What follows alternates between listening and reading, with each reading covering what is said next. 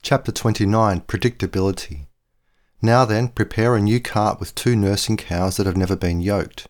Tie the cows to the cart, but take their calves home, away from them. Then take the ark of the Lord and place it in the cart. Put the golden figures that you are returning to him as a guilt offering into a box to one side of it.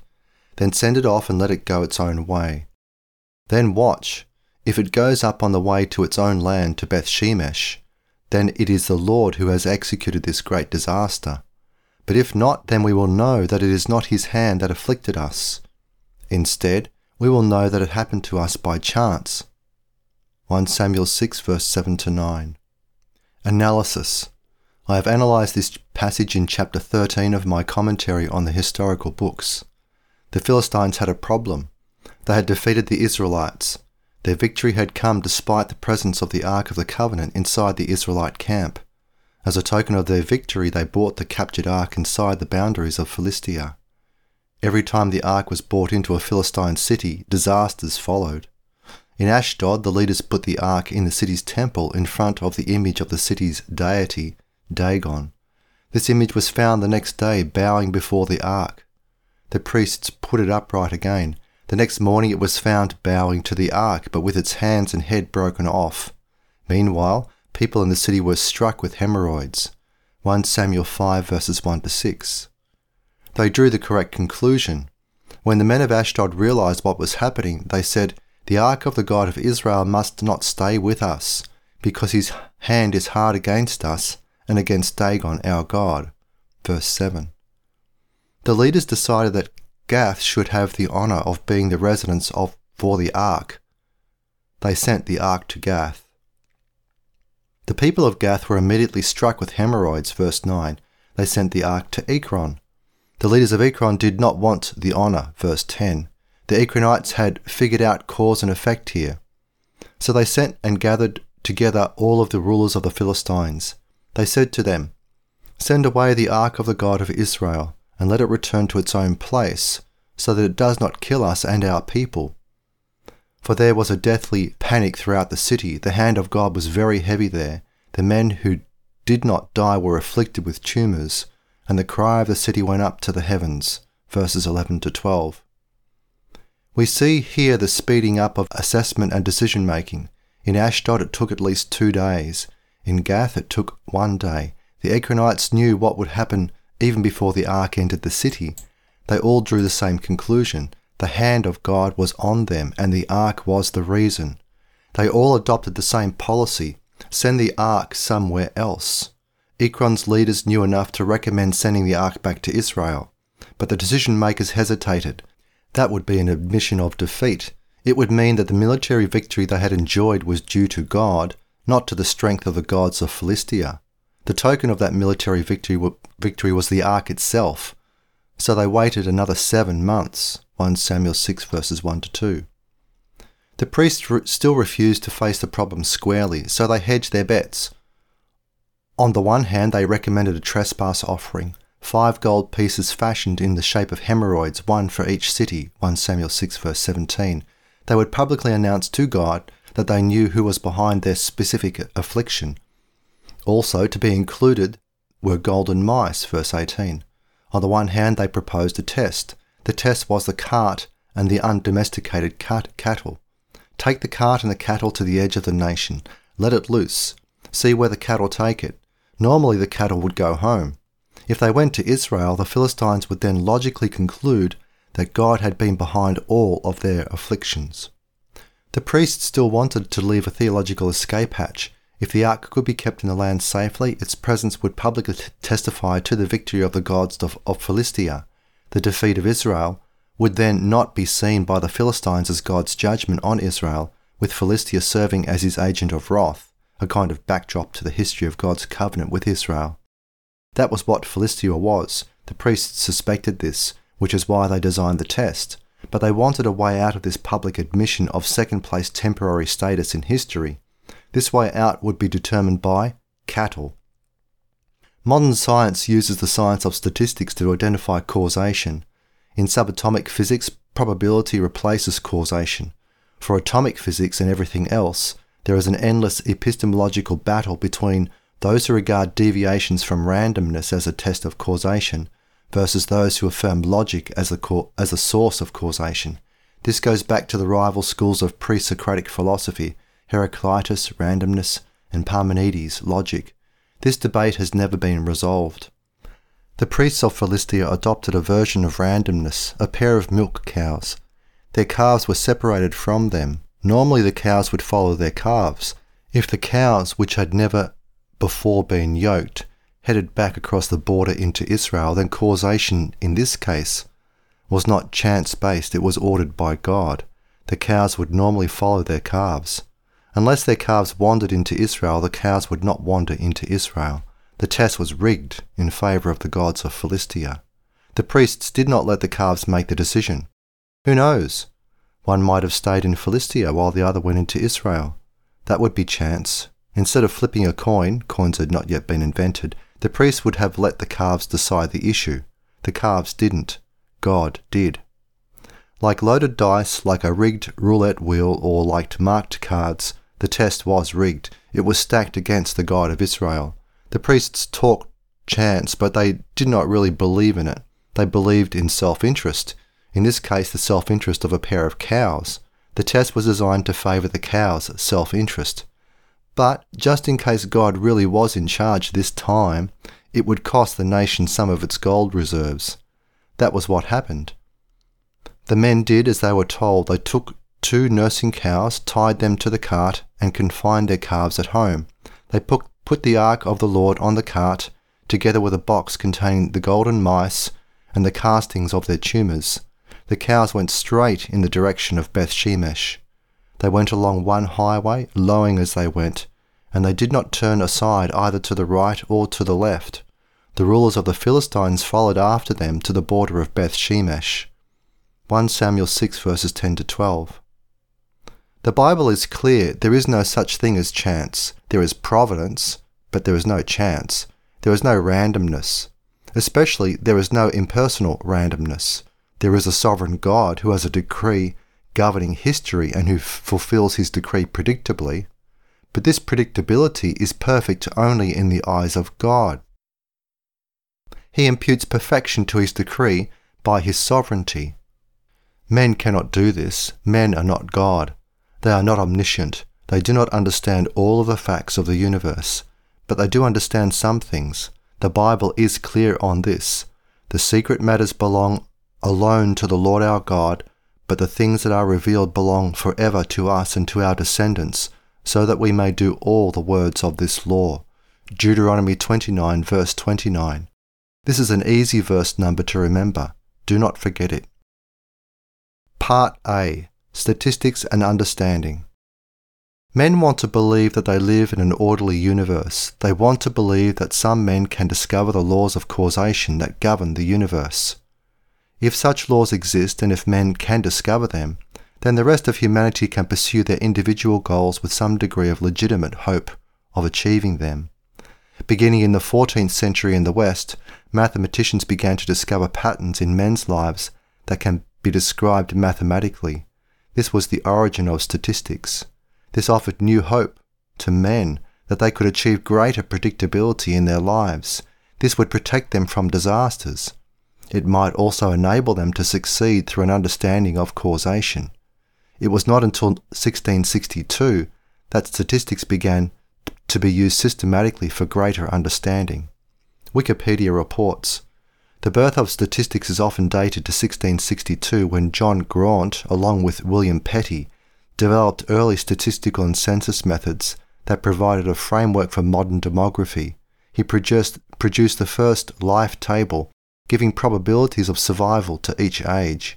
His book, Natural and Political Observations Made Upon the Bills of Mortality, used analysis of mortality rolls to make the first statistically based estimation of the population of London. This was a Western discovery. 1. Insurance and risk sharing. From early days, men who were involved in various forms of shipping recognized that they could reduce the threat of total loss by coming to agreements with each other regarding the transfer of risk. A group of shippers agreed that if one or more of their ships went down, they would be rewarded by the profits of the other shippers. They were willing to take a reduced rate of profit from the uncertainties associated with shipping in order to decrease their risk of loss. Ancient Chinese traders used such arrangements. So did the Babylonians. The Code of Hammurabi mentions such arrangements. Ancient shippers realized that there was no way to predict a rate of loss associated with shipping when only a few ships were involved. But if a larger group of ships was involved, then risk could be shared among the owners. There would be sufficient statistical predictability of the contracts to reduce the risk of total loss from a storm or piracy. These arrangements became far more widespread in late medieval and Renaissance shipping arrangements in the West. Shipping insurance became more predictable. The mathematics of loss enabled shippers to reduce the likelihood of major disasters destroying their wealth. This understanding became widespread among Western European shippers no later than the 13th century. Such arrangements were condemned by the Pope as us- usurious. The first known insurance contract dates from Genoa in 1347. In the next century, maritime insurance developed widely. The statistics of insurance has been one of the great discoveries in the history of man. It has especially favoured the West. The discovery of double entry bookkeeping and the statistics of insurance were made at about the same time. These discoveries greatly benefited the development of Western business techniques. 2. Benefits to the middle class. Insurance allows the pooling of risk. Insurance is a way for individuals to convert economic uncertainty to risk. There is no way to deal statistically with the uncertain events of a person's life, but it is possible to deal statistically with risk based events in life as long as a large enough number of insured individuals is involved. This has enabled middle class people and even poorer people to gain the benefits associated with great wealth. Consider fire insurance. A fire can be devastating financially. A family has most of its wealth tied up in its home. A very rich person can suffer the loss of his home and afford to rebuild. This is not possible for people who are not exceptionally rich. So, a form of loss that was economically devastating throughout history can be mitigated through fire insurance policies. The first policies were sold in 1676 in Hamburg. The statistics of insurance have been found to prevail in many areas of life. This has mitigated the effects of major losses in the lives of families that have been able to afford insurance policies. This has advanced Dominion remarkably. The setback associated with a devastating loss can be mitigated by the payment of money by an insurance company people can hedge against major setbacks in their lives. They are willing to accept reduced discretionary income in order to protect themselves from catastrophic losses. The development of insurance was made possible by developments in mathematical application, but the main source of insurance contracts has been the free market. The mathematical techniques associated with insurance coverage has spread throughout the economy as a result of profit seeking activity on the part of entrepreneurs of insurance. Most of the company's returns have been the result of the sharing of risk. There is no way to know whether a particular insurance company is going to survive and prosper. Survival is therefore an aspect of uncertainty and therefore an aspect of entrepreneurship. But the insurance industry as a whole is highly likely to survive mo- almost any economic setback. This is because the income of the companies is based on risk sharing, there are underwriters who reduce the, the risk of certain kinds of policies across multiple companies.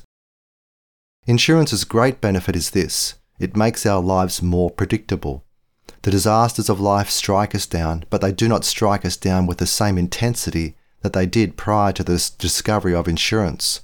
The personal catastrophes in our lives are not predictable, but our long term ability as individuals to recover from these catastrophes is made less expensive through insurance.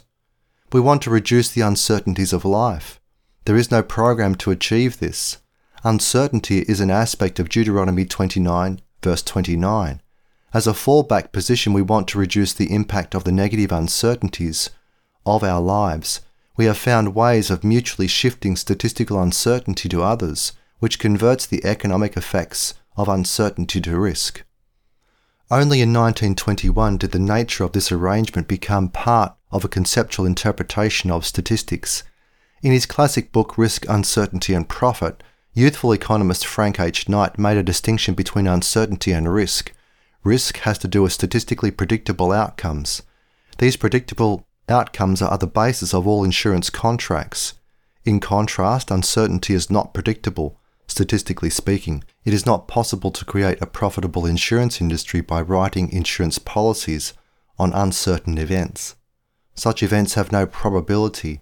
Knight used this analysis to distinguish between insurance and entrepreneurship. Entrepreneurship has to do with uncertainty, not risk. Entrepreneurial profit is the result of statistically unpredictable outcomes. Humanistic economic theory explains the success of insurance in terms of cosmic impersonalism and chance. Economists see the universe as grounded in chance, yet they also see the universe in terms of unbreakable law. Once again, it is Heraclitus versus Parmenides, the fusion of cosmic indeterminism with cosmic determinism in the form of insurance contracts cannot be explained in terms of humanistic presuppositions regarding cosmology, but the enormous success of these contracts has not been in any significant way inhibited by the lack of an explanation. 3. Gambling versus entrepreneurship. Gambling is an ancient practice. Men place their wealth on the line. They do so in games of chance, which seem to be impersonal. Nevertheless, some gamblers believe in luck, which is not random. They speak of Lady Luck, as if luck were personal. Other gamblers believe in fate, which also is not random. Gamblers understand fate both personally and impersonally. This perpetual dualism between luck and fate is common to every society. Men want to explain the seemingly coherent aspects of causation in the universe, but they do not wish to invoke a sovereign God. That would interfere with their own claims of sovereignty. They would rather be ruled by luck or fate than by a personal God in terms of his decree. Gambling is not the same as entrepreneurship. Gambling is part of a zero sum game. The winners benefit at the expense of losers. The game is played for the sake of excitement. It does not reduce uncertainty in life. It is not an example of uncertainty in life. The uncertainties of life are inescapable. We do not have the ability to, to predict uncertainty in our lives. In contrast, gambling is consistent with the laws of statistics. It offers no benefit to society other than the thrill of winning and losing. Rothbard has summarized the difference between gambling and entrepreneurship. Open quote. It is not accurate to apply terms like gambling or betting to situations either of risk or of uncertainty. These terms have unfavorable emotional implications, and for this reason, they refer to situations where new risks or uncertainties are created for the enjoyment of the uncertainties themselves. Gambling on the throw of the dice and betting on horse races are examples of the deliberate creation by the bettor or gambler of new uncertainties which otherwise would not have existed. The entrepreneur, on the other hand, is not creating uncertainties for the fun of it. On the contrary, he, is try- he tries to reduce them as much as possible. The uncertainties he confronts are already inherent in the market situation, indeed, in the nature of human action. Someone must deal with them, and he is the most skilled or willing candidate. In the same way, an operator of a gambling establishment or of a racetrack is not creating new risks. He is an entrepreneur trying to judge the situation on the market, and neither a gambler nor a bettor. Part B Contracts. The innovations associated with insurance are the result of contracts. Contracts are part of a well developed program of reducing unpredictability in our lives. The biblical model for a contract is a biblical covenant. The four major covenants are these individual, family, church, and state. The final three agreements are made between individuals and under God. They are sealed by a self maledictory, cursing, oath. Remove the self maledictory oath, and we have a contract. 1. Interdependence. A contract is an agreement between individuals or organizations in which each party agrees to perform certain tasks. It is an aspect of the division of labor. Each party to the contract becomes dependent on the performance of the other. There is an inescapable interdependence in all contractual relationships. We become more dependent on others as a result of contracts. The reason why we enter into these contracts is that we fear becoming totally dependent on ourselves as individuals. We recognize our own limitations, we understand that our inability to perform a particular task in an efficient way is a threat to our wealth, security, and mental well being.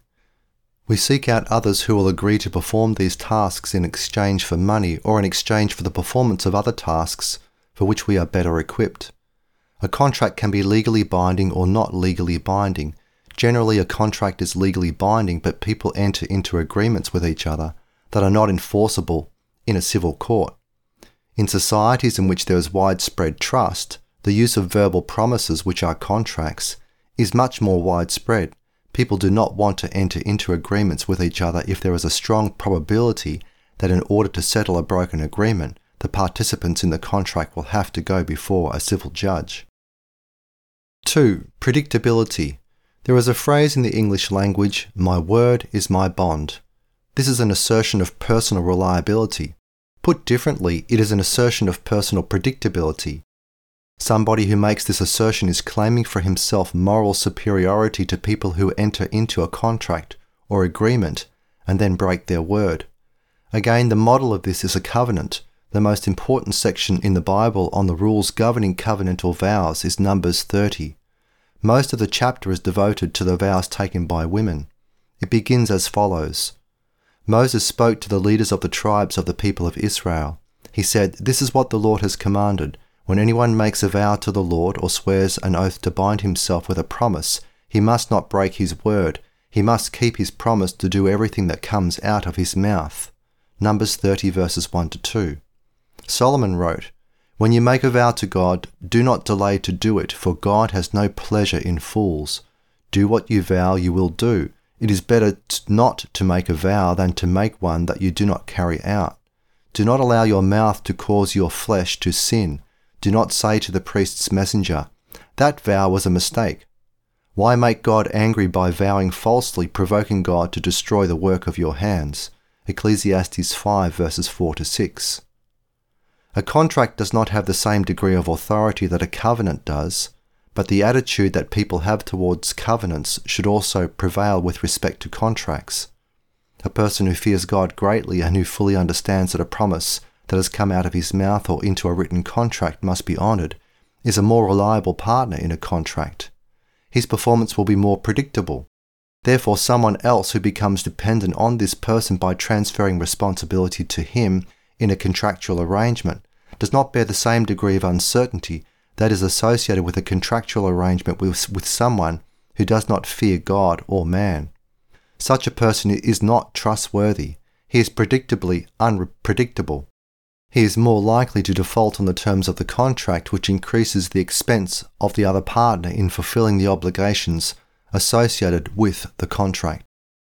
Individuals enter into these contracts because they want increased predictability in their lives. They want to become more confident about the outcomes of their work. They recognize what Ecclesiastes recognized. Two people work better than one. Together they can earn a good pay for their labor. If one falls, the other can lift up his friend. However, sorrow follows the one who is alone when he falls, if there is no one to lift him up. If two lie down together, they can be warm, but how can one be warm alone? One man alone can be overpowered, but two can withstand an attack, and a, th- a three strand rope is not quickly broken. Ecclesiastes 4 verses 9 to 12. It is better to share the profits of a venture with someone who is reliable in order to increase the predictability that there will be profits in the venture. Part C Incentives. An inescapable aspect of all forms of economic theory is this a theory of incentives. The question of incentives is ultimately the question of final judgment. There will be winners and losers. The gospel is based on an assumption. Individuals wish to avoid permanent negative sanctions, and they also wish to gain the benefits of permanent positive sanctions. Basic to all covenantal thought is the issue of sanctions point 4 of the covenant. Covenant theology does not assert that every individual pursues his individual self interest. There is such a thing as covenantal blindness. Individuals self consciously and willing, willfully adopt an outlook that is suicidal. Solomon wrote, Now, my sons, listen to me, for those who keep my ways will be blessed. Listen to my instruction and be wise. Do not neglect it. The one who listens to me will be blessed. He will be watching every day at my doors, waiting beside the posts of my doors. For whoever, whoever finds me finds life, and he will find the favour of the Lord. but he who fails harms his own life. All who hate me love death. Proverbs 8 verses 32 to 36. Without a theory of sanctions, free market economic theory could not exist. From the days of Adam Smith until today, economists have assumed that individuals respond in a predictable way to the expectation of sanctions, positive or negative. The structure of free market economic theory is based on the doctrine of self interested behavior. The theory is this self interested personal behavior leads to predictable behavior, and predictable behavior becomes part of a process that leads to increased per capita wealth. Self interest within the legal framework of private ownership is the source of the wealth of nations, according to Smith. The logic of economic theory is this if then. If there, is, if there are positive sanctions associated with individual performance, then there is greater likelihood, meaning greater predictability, of positive outcomes. This theory does not assume that people are machines. They can make decisions that are not consistent with their personal self interest. They can make mistakes. But despite all of the mistakes and despite all of the uncertainties of human behavior, a system of incentives increases the predictability of individual behavior and therefore also corporate behavior. In the case of the negative sanction of bookkeeping losses, individuals and institutions that do not satisfy customer demand find that their losses increase this leads to their reduced influence in the economy. Their consumption of scarce resources in the quest for profits will be reduced. This frees up scarce resources for other entrepreneurs to, to purchase in their quest for profits. This increases efficiency. That is to say, it reduces waste. There is therefore a twin pattern of causation in the economic realm. There is the pattern produced by positive economic sanctions there is also the pattern produced by negative economic sanctions. Successful entrepreneurs increase their wealth. They increase their control over scarce economic resources. They put these resources to use in order to benefit paying customers. Unsuccessful entrepreneurs experience the opposite effects. The predictability of outcomes is greater under the conditions of a private property legal order than under all rival legal orders. This predictability is the result of two factors. First, individuals in a private property legal order are allowed to retain the fruits of their labour. They become personal beneficiaries of their own successes. There is predictability between success as determined by paying customers and increased individual wealth. This predictability is an incentive for individual entrepreneurs to meet the demands of customers with a minimal expenditure of scarce economic resources they become owners of this residual, the difference between revenues and costs of production. Second, there are negative sanctions for individuals who make mistakes. They suffer losses. This removes their influence in the market for capital goods, labour, and raw materials. Entrepreneurship deals with uncertainty. In doing so, successful entrepreneurship reduces the impact of uncertainty in the lives of consumers consumers can be confident that when they go to a supermarket or they seek to order something online, they will be able to find what they wish to buy. They do not have to spend time forecasting what they are likely to want to purchase a week from now or a year from now. They are confident that the market process will predictably produce sellers who are willing to sell them what they want at a price they are willing to pay. As society has grown more complex as a result of economic growth, the predictability of the market process has increased. Individuals have more choices as they grow richer, and they are able to find sellers who are willing to satisfy their demand at prices they are willing to pay.